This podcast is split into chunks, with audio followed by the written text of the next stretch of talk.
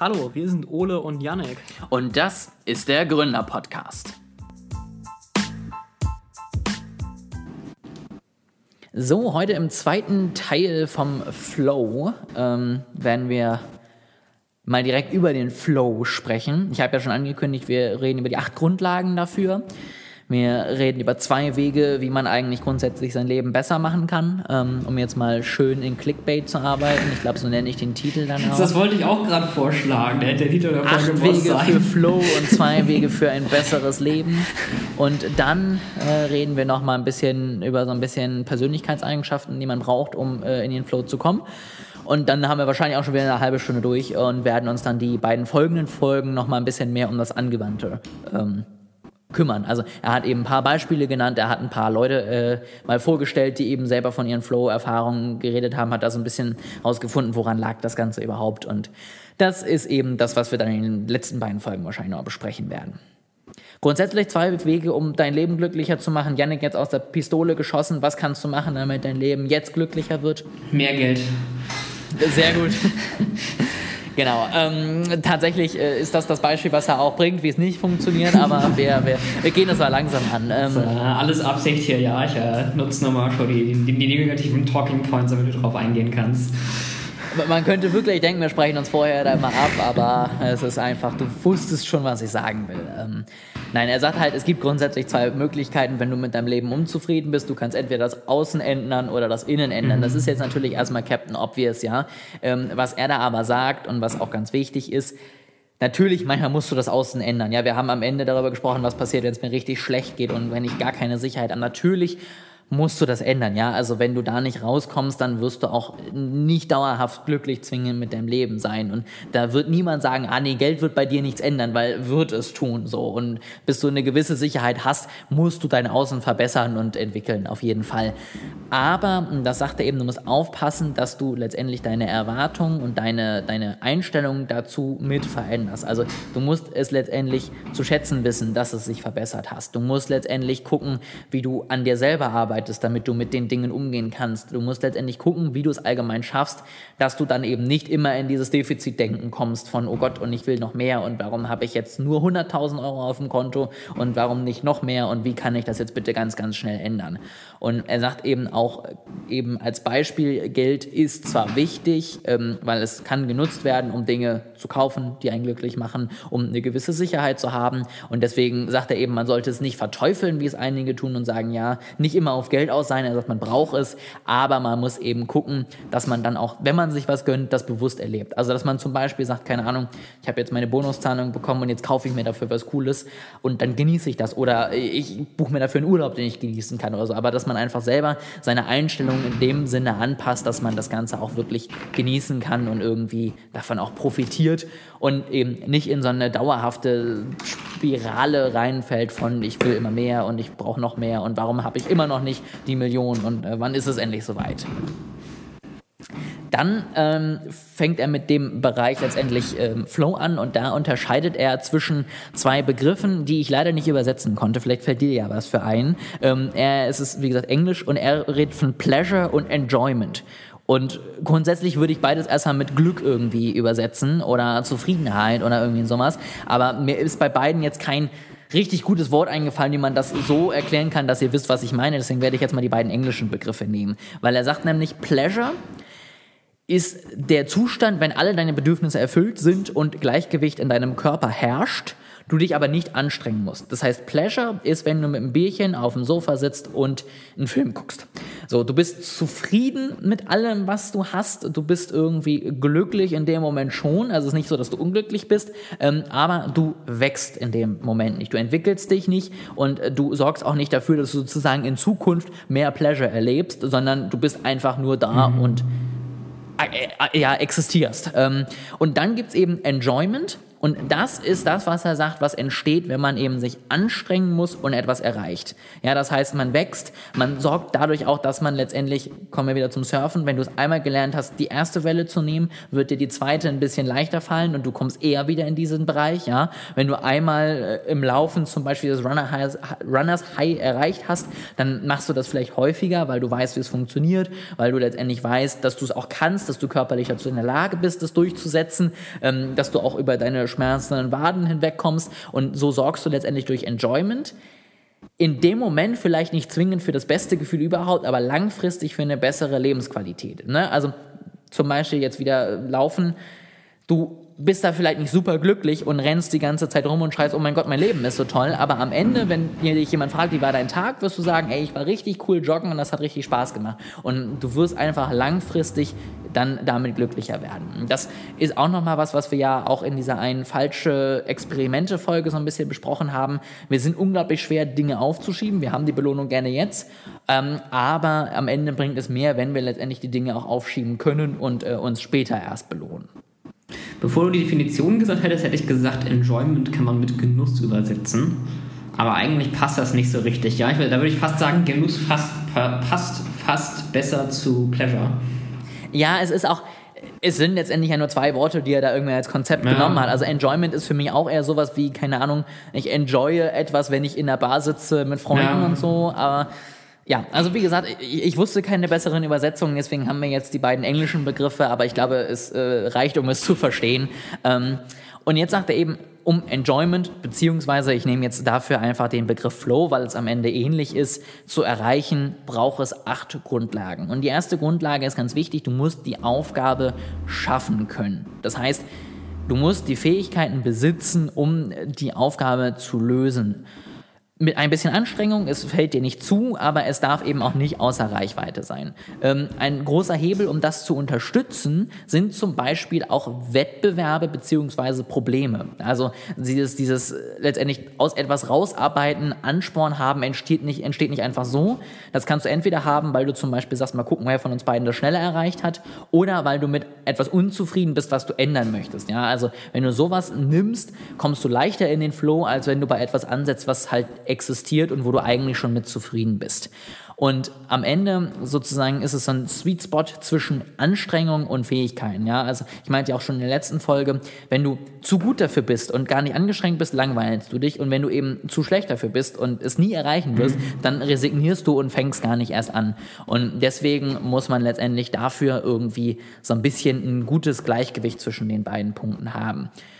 Und er sagt ganz wichtig, Du kannst auch, ähm, wenn man sagt, ja, das ist ja super einfach, dann brauche ich ja immer Herausforderungen. Du kannst dir auch selber kleine Herausforderungen, kleine Spielereien irgendwie machen, um auch regelmäßig in den Flow zu kommen. Also äh, hat er von jemandem erzählt, der irgendwie eine relativ eintönige Arbeit gemacht hat, der aber einfach jeden Tag versucht hat, seine Arbeit, die er getan hat, eine Sekunde schneller hinzukriegen. Und er sagt, das war danach keine bessere Arbeit, aber er hatte letztendlich sein Ziel und er war super zufrieden damit. Und am Ende war er dann der bestbezahlteste im ganzen Lager so ungefähr, weil er halt der, der war, der am schnellsten gearbeitet hat. Und so ist es halt eben auch wichtig, dass du auch immer guckst, wo kann ich vielleicht noch was rausholen, ne? wo kann ich vielleicht irgendwie mich mal herausfordern, mal ein bisschen rauskitzeln, was ich noch kann und nicht nur sagst, ja, irgendwie läuft ja alles ganz gut und das passt schon.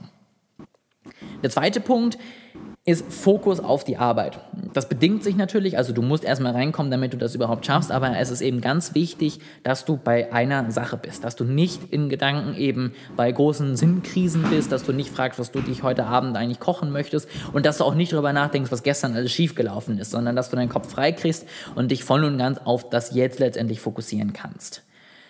Dann, und das ist mit das Wichtigste, finde ich persönlich, brauchst du in dieser Tätigkeit klare Ziele und direktes Feedback. Und das in Kombination. Also du musst letztendlich dir sagen können, was will ich denn erreichen? Zum Beispiel dieser ähm, Mitarbeiter in einem Lager, der hat gesagt, ich will ein bisschen schneller sein und er braucht dann das Feedback, was ihm nach seiner Tätigkeit sagt, war ich denn ein bisschen schneller? Weil du musst letztendlich wissen, habe ich mein Ziel erreicht, habe ich es geschafft oder nicht. Und wenn du das nicht tust, wenn du also nie dieses Feedback bekommst, bin ich auf dem richtigen Weg oder dümpel ich irgendwo in der Mitte rum, sagt er, wirst du so nicht in den Flow kommen. Und das gibt verschiedene Wege, dieses Feedback zu bekommen. Auch beim Surfen, das Feedback ist, du stehst auf dem Brett, ja oder nein. Ähm, beim Tennis, das Feedback ist, der Ball ist über dem Netz oder vor dem Netz runtergefallen. Aber du musst sozusagen immer sehen können, habe ich diese Aufgabe, die ich mir jetzt gesetzt habe, erreicht oder habe ich es nicht geschafft? Und es reicht sozusagen nicht, wenn du in drei Jahren die Ergebnisse davon siehst, sondern du musst jetzt schon Fortschritte machen.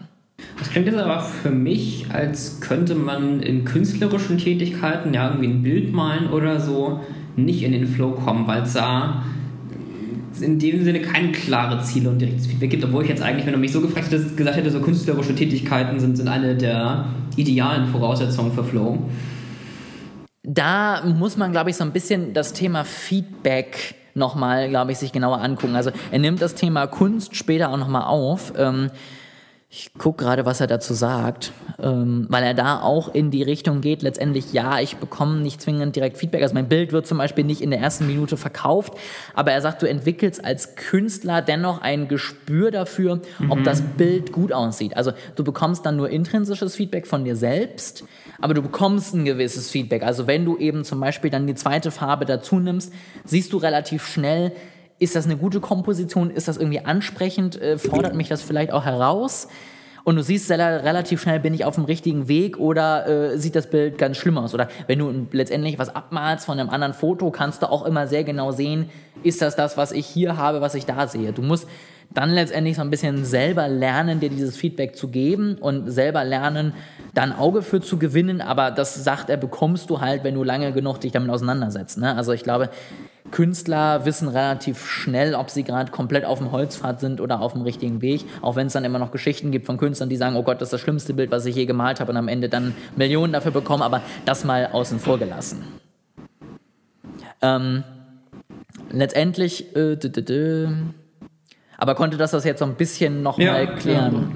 Genau. Also, ne, wie gesagt, das ist ganz wichtig, dass du irgendwie sehen musst, bin ich auf dem richtigen Weg, komme ich meinem Ziel einen Schritt näher. Er ist auch ein riesen also, Fan davon um es nochmal zusammenzufassen, also das, das mit der einen Sekunde war jetzt, glaube ich, ein sehr messbares, sehr, sehr festes Beispiel, aber es darf schon auch sowas sein wie, ich will ein gutes Bild malen, auch wenn das nicht so klar messbar ist, wie ich bin eine Sekunde schneller. Genau, also es müssen keine Smart-Ziele sein, ja, die müssen nicht ganz genau definiert sein, es liegt im mhm. Auge des Betrachters. Ähm, es gibt Dinge, da fällt es leichter, ähm, es gibt Dinge, da ist es ein bisschen schwerer, das rauszufinden, aber es reicht letztendlich, wenn du selber dir eine gewisse Bestätigung geben kannst und ähm, selber dafür sorgen kannst, dass du weißt, es ist richtig. Weil auch beim Tennis, sage ich mal, ist es halt irgendwann nicht mehr dein Ziel, den Ball übers Netz zu bekommen. Das ist dann Standard. Und da musst du zum Beispiel auch selber sehen, okay, war das jetzt ein guter, herausfordernder Schlag für meinen Gegner oder nicht? Und auch das ist etwas, was du nicht direkt messbar machen kannst, aber wo du trotzdem selber einschätzen kannst, okay, hat er den gerade einfach gekriegt oder nicht? Ne? Muss er da gerade viel laufen oder war das super easy? Und ähm, auch das ist ja dann nicht mehr so einfach messbar wie über Netz oder nicht über Netz. Und ähm, ja. da musst du einfach einen Weg finden, wie du das rausfindest. Dann brauchst du ein hohes Involvement letztendlich in das Thema. Ne? Also das hatten wir so ein bisschen schon mit dem Fokus drauf. Also du musst deine alltäglichen Gedanken irgendwie äh, ausstellen können und alles andere neben drum vergessen. Es zählt in dem Moment nur wirklich das, was du gerade tust. Ähm, du hast eben eine gewisse Kontrolle über deine Arbeit. Ähm, da sagt er, es gibt nie wirkliche Kontrolle. Also, keine Ahnung, wieder Beispiel Surfer. Er weiß nie, wie die nächste Welle aussieht. Aber du hast sozusagen die subjektive Kontrolle, dass du weißt, dass deine Fähigkeiten grundsätzlich ausreichen, um relativ viele Wellen nehmen zu können.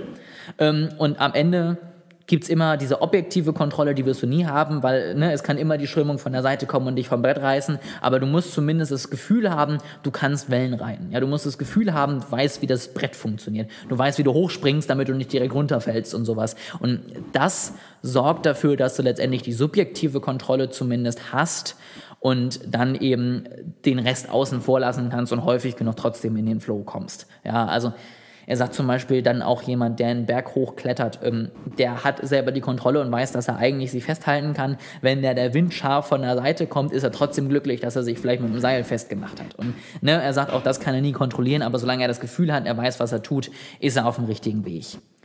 Ähm, das führt dann am Ende dazu, dass du dich selber weniger wahrnimmst. Also vorher sind wir jetzt bisher nur im konzentrierten Arbeiten. Ne? Alles Fokus, klare Ziele, das hast du auch in der Uni, wenn du Ja. für irgendwas lernst. Aber das hast du dann nicht zwingend immer Flow. Ne? Also nicht immer, wenn du konzentriert bist, bist du auch im Flow. Und er sagt, das Wichtigste, was dann kommt, ist, dass du dich selber weniger wahrnimmst. Das heißt, du äh, verschwimmst so ein bisschen oder verfließt so ein bisschen mit der Aufgabe. Ja? Also der, der Kletterer am Berg, der ist eine Einheit mit dem Fels. Da weiß jede kleine äh, Kuhle, die es irgendwo gibt, wo er, wie er da reinfassen muss. Der weiß, dass er irgendwie zusammenarbeitet mit diesem Berg, damit er vorankommt. Der Künstler, der spürt das Bild sozusagen irgendwie emotional ja auch meistens und malt ja nicht nur ein paar Strichmännchen so. Und so verschwimmst du einfach so ein bisschen mit deiner Aufgabe.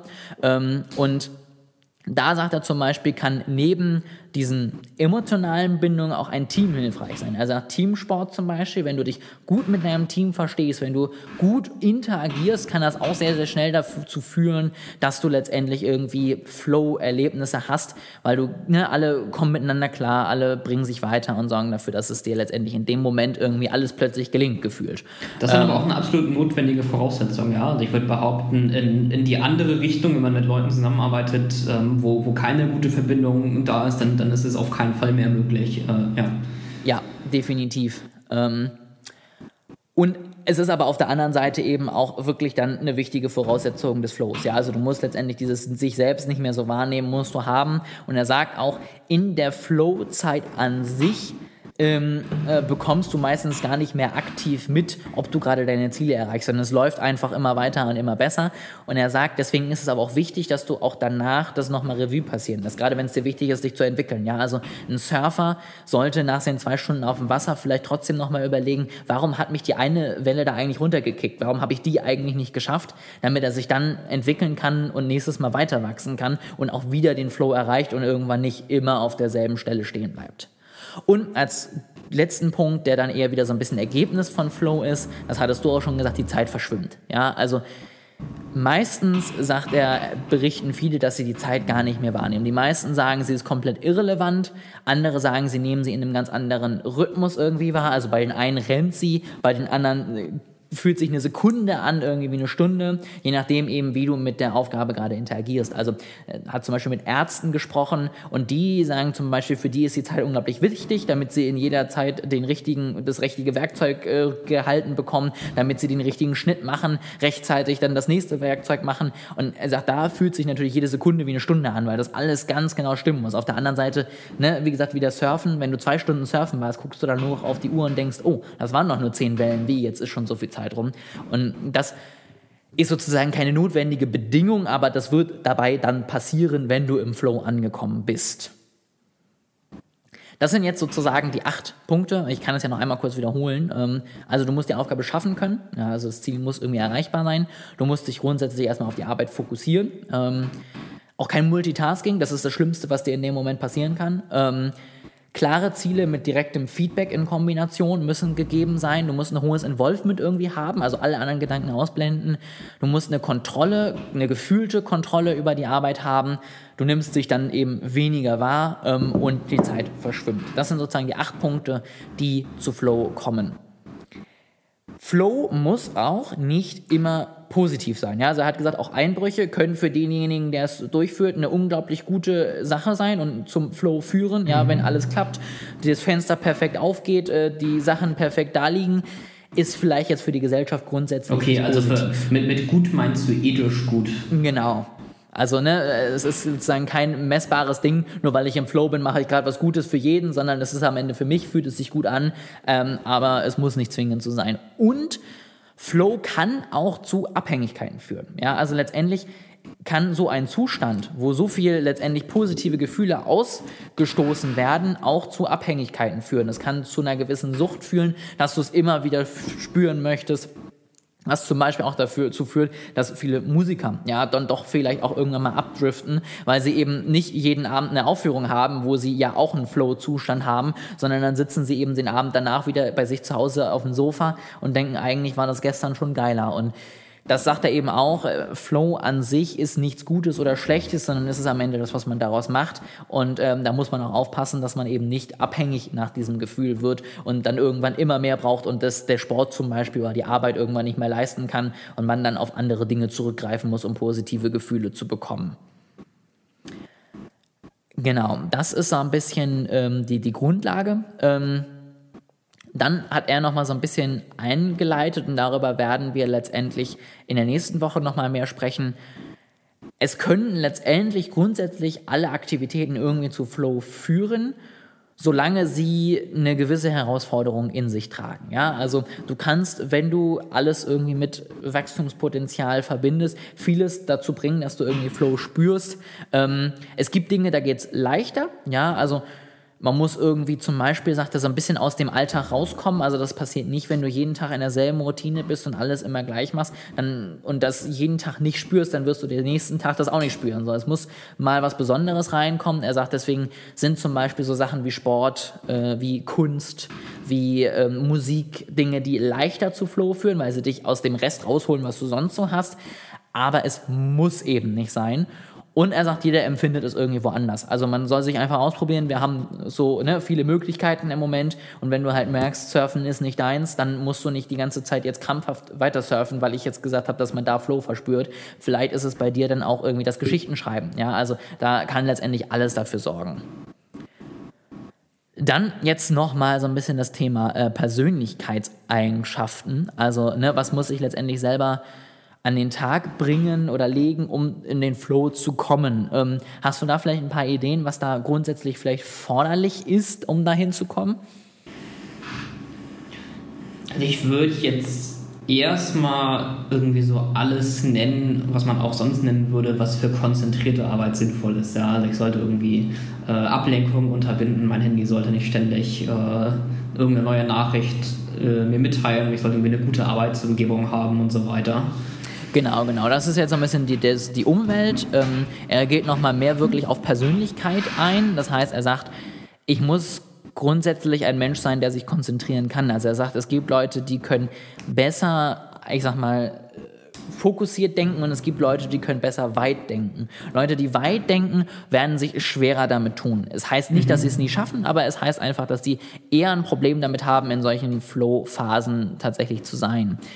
Und er sagt, was auch wichtig ist, ist grundsätzlich irgendwie, ich sag mal zum Beispiel Offenheit für Neues jetzt in den Big Five. Du musst also einfach aufgeschlossen sein für neue Dinge. Du musst Lust haben, was Neues zu lernen. Du musst Lust haben, irgendwie ja, kreativ zu sein, dich zu entwickeln, wenn du da keinen Bock drauf hast, wenn du eigentlich gar nicht surfen lernen möchtest, dann ist es natürlich auch schwerer, dann in den Flow zu kommen. Also wenn du eher so ein Routinetyp bist, dann ist das vielleicht auch was, wo du sagst, muss ich mich auch nicht groß herausfordern und dann vielleicht erstmal mit kleineren Schritten in die Richtung anfangen solltest.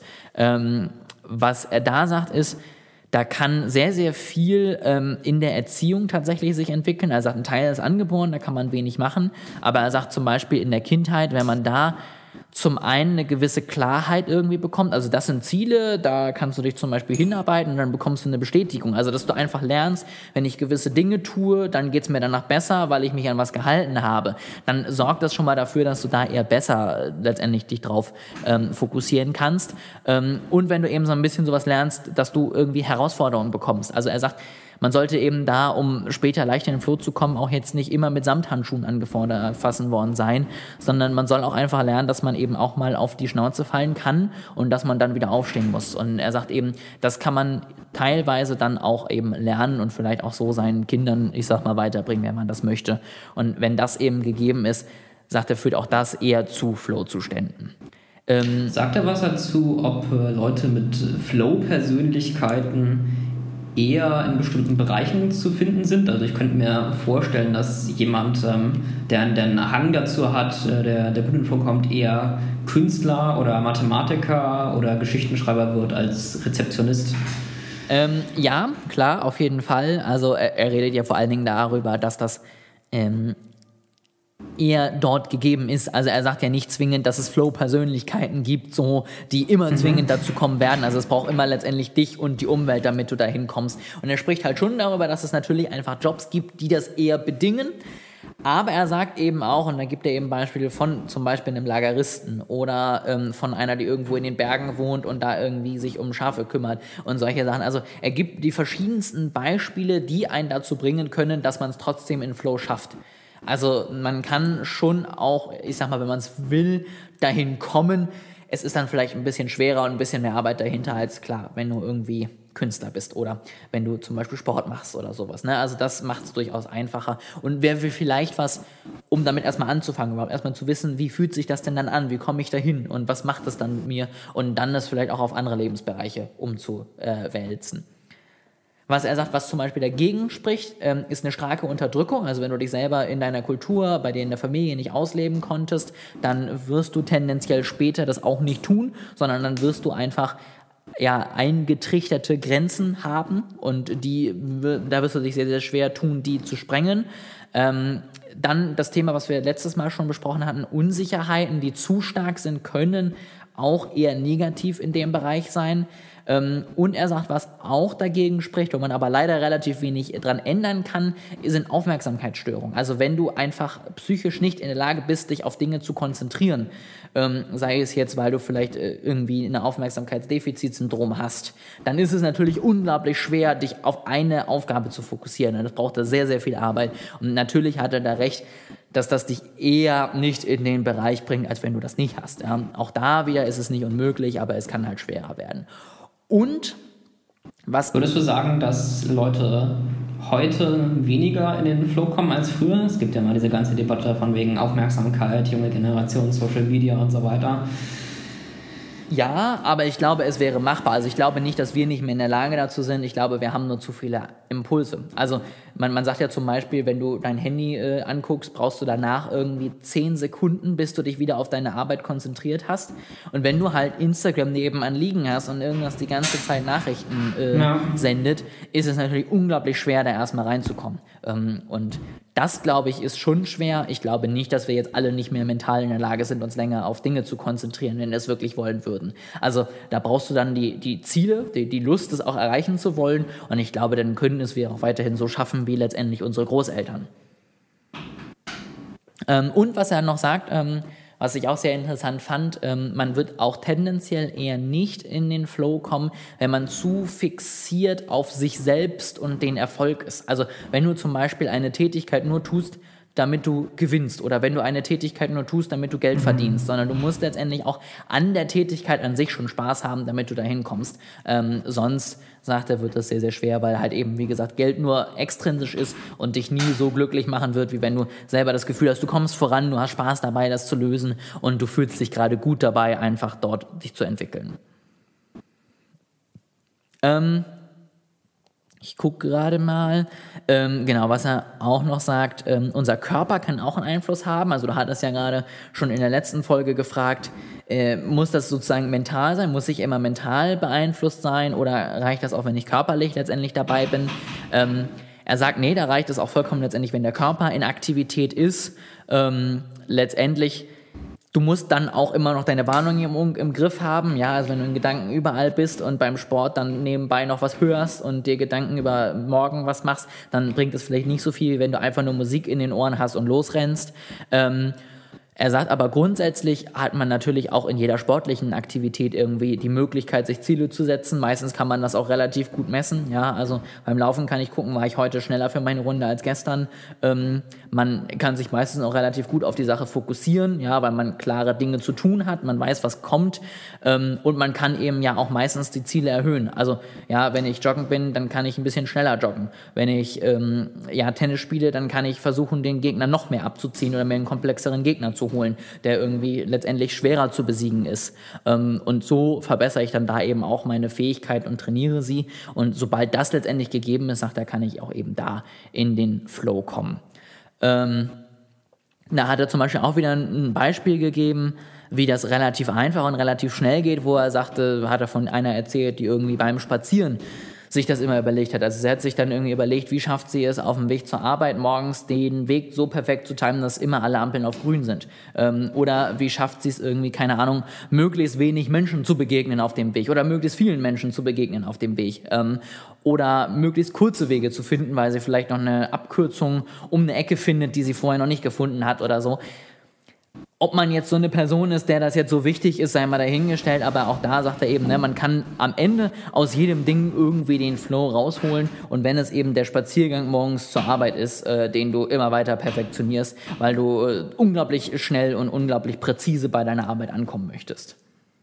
Ich finde es interessant, dass du sagst, ähm, man muss die Tätigkeit sinnvoll finden, weil ich würde über mich sagen, ähm, dass ich beim Programmieren in Flow kommen kann unabhängig davon, ob unabhängig davon, ob, äh, das, ob ich das Ziel, für das ich gerade programmiere, für sinnvoll erachte. Ja? Also ich würde auch sagen, ich kann für eine Branche programmieren, über die ich nicht so passionate bin, aber trotzdem dabei in den Flow kommen. Ja, ähm, für dich ist aber vielleicht auch tendenziell das Ziel, dass du das Problem löst.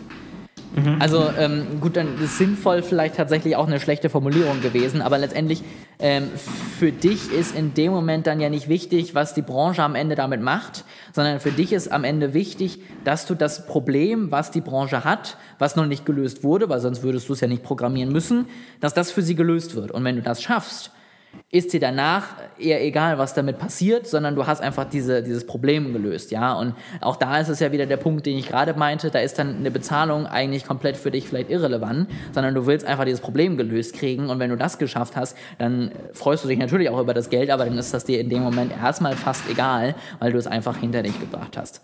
Ähm, und da gebe ich dir recht, äh, ist dann tatsächlich vielleicht äh, sinnvoll, nicht zwingend äh, die, die richtige Formulierung. Am Ende geht es eher darum, dass du selber darin einen Sinn ja. siehst. Ja, egal, ob der jetzt für alle einen Sinn hat, ob das jetzt die Welt dadurch besser macht, aber am Ende muss es dir irgendwie das Gefühl geben, dass du gebraucht wirst, dass du vorankommst und dass du Dinge irgendwie besser machen kannst. Ähm, und was er auch gesagt hat, was ich auch sehr spannend fand, da haben sie tatsächlich, das war so gefühlt bisher die einzige Studie in dem ähm, Buch, da haben sie mal eine Studie gemacht, dass tatsächlich Dinge, die viel Investments benötigen, nicht mehr Flow beziehungsweise sogar weniger Flow erzeugen als Dinge mit wenig Investments. Also er sagt, man könnte ja denken, keine Ahnung, wenn ich für mein, ähm, keine Ahnung, Klavierunterricht mir einen Flügel für 7000 Euro gekauft habe, der sich ganz weich anfühlt und ich fühle mich total toll, ähm, dann müsste ich doch eigentlich viel schneller in den Flow kommen, ne? weil ich bin ja, ne, ich habe ja diese Kaufentscheidung und ich hatte dann hohes Involvement, aber das stimmt tatsächlich nicht. Also du kannst den Flow auch am Ende auf dem Keyboard von deinem kleinen Kind erzeugen, was zehn Tasten hat hat, solange du ein Ziel hast, worauf du hinarbeitest und vielleicht freust du dich sogar mehr, wenn du eine Symphonie auf einem Kinderklavier spielst, als auf einem riesigen Flügel. Und das haben sie tatsächlich mal eben getestet und nachher eben rausgefunden, dass mindestens genauso viel, wenn nicht eben sogar weniger Flow aufkommt, wenn du vorher viel Geld reingesteckt hast. Damit sind wir jetzt durch das zweite Thema so ein bisschen durch, durch die äh, zweite Folge. Wie gesagt, wir werden jetzt beim nächsten Mal über ganz viele verschiedene Punkte sprechen, wo er Beispiele hat. Ähm, also es wird um das Thema Beziehungen gehen, es wird um das Thema Sport gehen. Ähm, wir werden so ein bisschen über Arbeit nochmal sprechen. Also letztendlich, ne, wie schaffe ich es, dass vielleicht auch meine langweilige, eintönige Arbeit interessanter wird. Ähm, und wir werden dann auch nochmal so ein bisschen über das Thema ja, Künste, letztendlich irgendwie auch Gedanken, Philosophie in die Richtung, uns da nochmal verschiedene Beispiele angucken, wie man da in Flow gekommen ist, um letztendlich das noch ein bisschen besser zu verstehen und ein bisschen besser irgendwie sich vorstellen zu können, was das Ganze dann am Ende heißt. Möchtest du jetzt noch irgendwas äh, loswerden, beziehungsweise noch irgendwas, wo du sagst, das ist vielleicht noch nicht ganz klar geworden oder da hast du noch mal irgendwie eine Frage? Ich habe noch eine Frage, aber die ist vielleicht eher was für die kommenden Folgen. Die ist vielleicht zu, zu groß, äh, um jetzt auch abgehandelt zu werden. Aber ich kann ja die Frage stellen und entweder kannst du sie beantworten oder kannst ansprechen in der kommenden Folge durch, drüber. Wie endet denn Flow? Also irgendwann muss es ja vorbei sein. Ist es, ist es, wenn die Aufgabe fertig ist oder wenn ich irgendwann zu erschöpft oder hungrig bin oder ähm, also tatsächlich ist es zweierlei. Zum einen kannst du aus dem Flow durch einen von diesen Intentionen gerissen werden. Also Hunger zum Beispiel ich sag mal, äh, wenn neben dir das Haus anfängt zu brennen, wirst du vielleicht auch irgendwann rausgerissen. Äh, du musst auf Klo, ich sag mal, das ist, glaube ich, tendenziell auch äh, möglich, weil das kann man, glaube ich, lange dann herauszögern, aber irgendwann ist es einfach soweit. Ähm, genauso wie du auch das Fasten unweit hinauszögern kannst, aber irgendwann musst du was essen. Und ähm, das ist, glaube ich, der häufigste Grund, warum du aufhörst, weil einfach deine biologischen Bedürfnisse gerade wichtiger sind als die Tätigkeit, die du machst. Oder tatsächlich, wenn du tendenziell erstmal dein eines Ziel erreicht hast. Also letztendlich, du hattest gerade das Programmieren gesagt, wenn das Ding fertig ist, ist es fertig. Und dann kannst du es vielleicht nochmal durchkontrollieren, aber wenn es dann läuft und es das tut, was es soll, dann bist du raus aus dem Flow, weil du dann kein Ziel mehr hast. Und ähm, dann wirst du eben auch nicht mehr weiterhin dabei sein. Also du, ja. du kannst sozusagen auch nicht im Flow zwischen Aufgaben skippen, sondern du hast dein eines Ziel und eine eine Aufgabe, die bringt dich in den Flow. Und wenn die durch ist, dann kannst du nicht einfach sagen, oh super, jetzt schiebe ich mir direkt das nächste zwischen, weil da musst du dich ja erstmal wieder einarbeiten. Da musst du ja erstmal wieder gucken, wo bin ich überhaupt. Und deswegen sind das so die zwei Wege, wie du letztendlich rauskommst. Ähm, oder wenn du natürlich gestört wirst, ja, wenn neben dir jemand plötzlich dann was von dir will, äh, Großraumbüro, äh, Janik, kannst du mal? Das hörst du vielleicht einmal nicht, weil du gerade so konzentriert bist, aber wenn er das dritte Mal was gesagt hat oder hinter dir stehst, bist du halt auch unkonzentriert.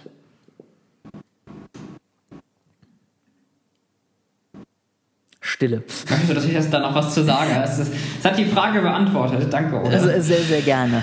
Ähm, was ich jetzt, glaube ich, nochmal machen würde, ähm, damit wir auch nochmal ein bisschen was Handfestes haben, ich würde mal sozusagen allen Zuhörern eine Aufgabe mitgeben, die ich mir jetzt auch mal gesetzt habe, tatsächlich für die nächste Woche. Hausaufgabe. Eine Hausaufgabe, beziehungsweise einfach mal, was, was mache ich denn jetzt mit dem Wissen? Ne? Also wir haben jetzt uns irgendwie ganz viel angehört und mh, hm, toll, was bringt mir das?